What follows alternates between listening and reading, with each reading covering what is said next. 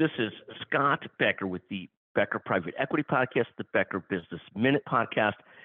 This is a discussion of Microsoft and four thoughts from their earnings release. So there's there's four quick thoughts here. First, revenues barely missed estimates, not by very much.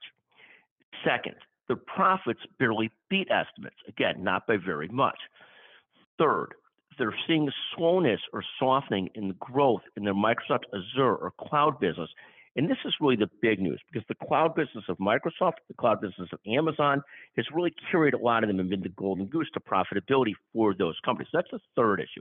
Uh, the fourth issue we're watching is Satya Nadella, the CEO of Microsoft, maybe one of the best in the business at leading a company through challenging and complicated times. He's continued to sort of diversify the business into a few core areas. They've got a lot of focus in those core areas. They're, they're reliant on both those, but they're great in the core businesses. So he's probably eh, really a remarkable CEO to watch, Satya Nadella. Uh, those are the four points this morning. Revenues barely missed, profits barely made it, the cloud business slowing its growth some, and the CEO magnificent. The other thing I'll note is the stock's down 3.5% today, which when you see this, revenues softening a little bit, the fact that it's only 3.3%, while the market itself is down significantly, is a good sign about how Microsoft is handling itself. We'll see how it plays through. Thank you for listening to the Becker Business Minute, the Becker Private Equity Podcast. Thank you very much for joining us.